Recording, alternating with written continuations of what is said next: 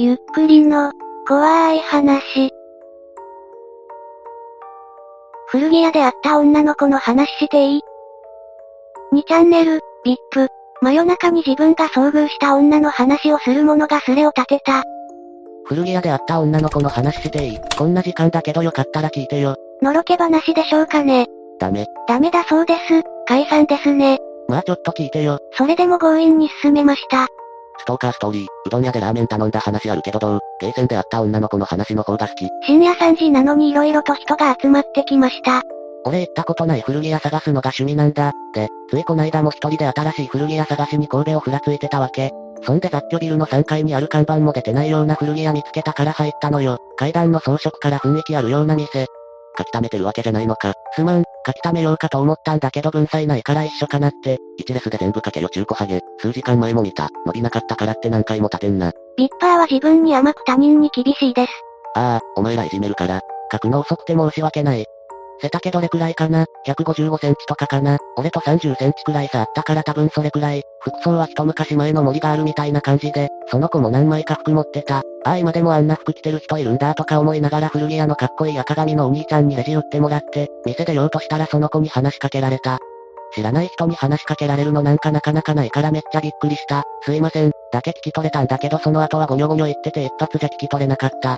で、何ですかって聞き返してちゃんと聞いたら、これとこれどっちが似合いますかって、持ってる赤と黄色っぽいシャツ2枚見せてきたんだ。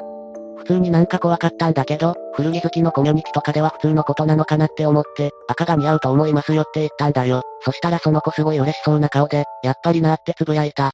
で、続きざまにやっぱり優勢くんはそう言うと思ったって楽しそうに言うの。初対面だから当たり前だけど俺は優勢じゃない。優勢くんのそっくりさんということでしょうか勘違いされてんのか。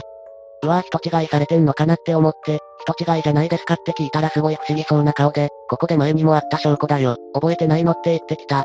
それお前が記憶なくしてるってオチじゃねえの。俺は優勢じゃないです。ここに来るのも初めてですって言ったら、一瞬固まって突然笑い出すの。ゲラゲラゲラゲラ大笑い。その女無自覚にタイムリープしてんな。怖い話やめろよ。最初はのろけかと思ったのですが階段になりつつありますね。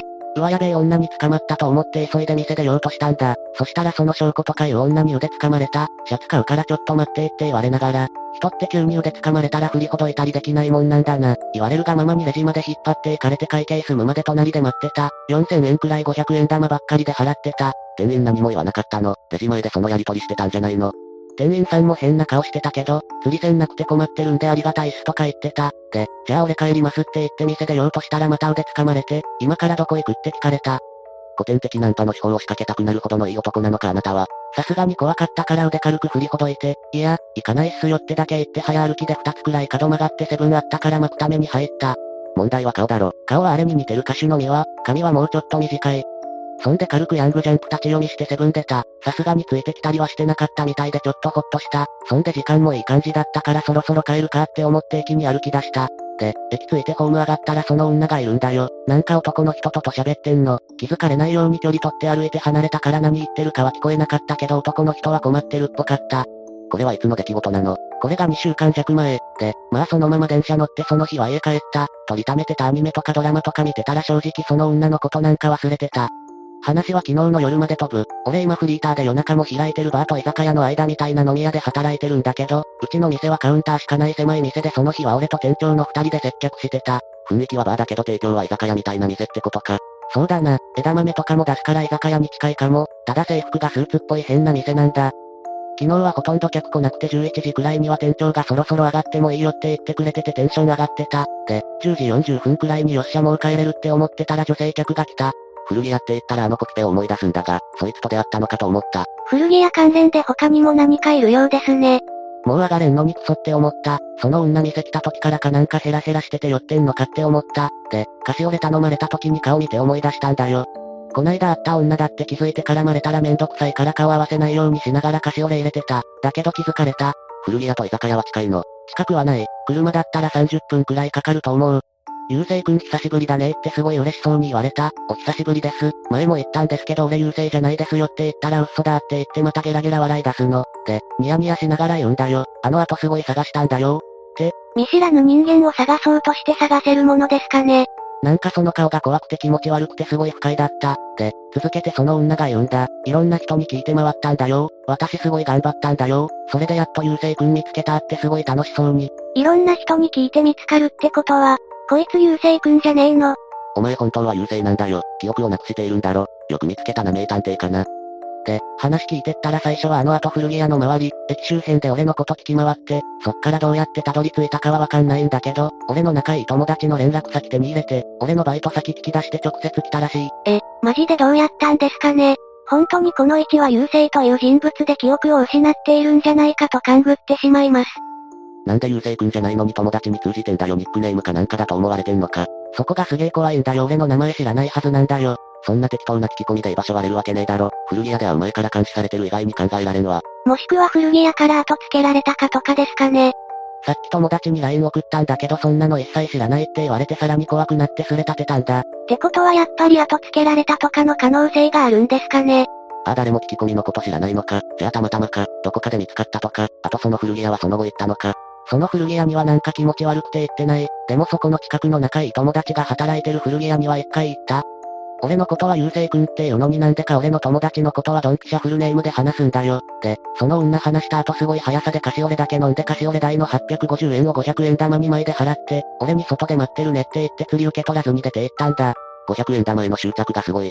古着屋で出会ったのも偶然だと思った。偶然というか本当に初対面なんだよな、多分。で、横から話聞いてた店長にどうしたのか聞かれたから、古着屋で会った女が店特定してきたって話したら、店長にとりあえずすぐには帰るなって止められて、結局閉店した2時前くらいまで店は出なかった。家特定されてそう。怖いけど気になる。その友達のドッキリだったらいいな。いい感じに気持ち悪くて面白い。そんなにブスなん。ブスではない。見はに似てる。けどもっと痩せてて目の光がないっていうかなんか不気味。とりあえず話はこれで終わり。落ちとかなくてほんと申し訳ない。優勢って誰なんだよ。別に特定する気はないけど東京。関西とだけ、古着屋は神戸の古着屋。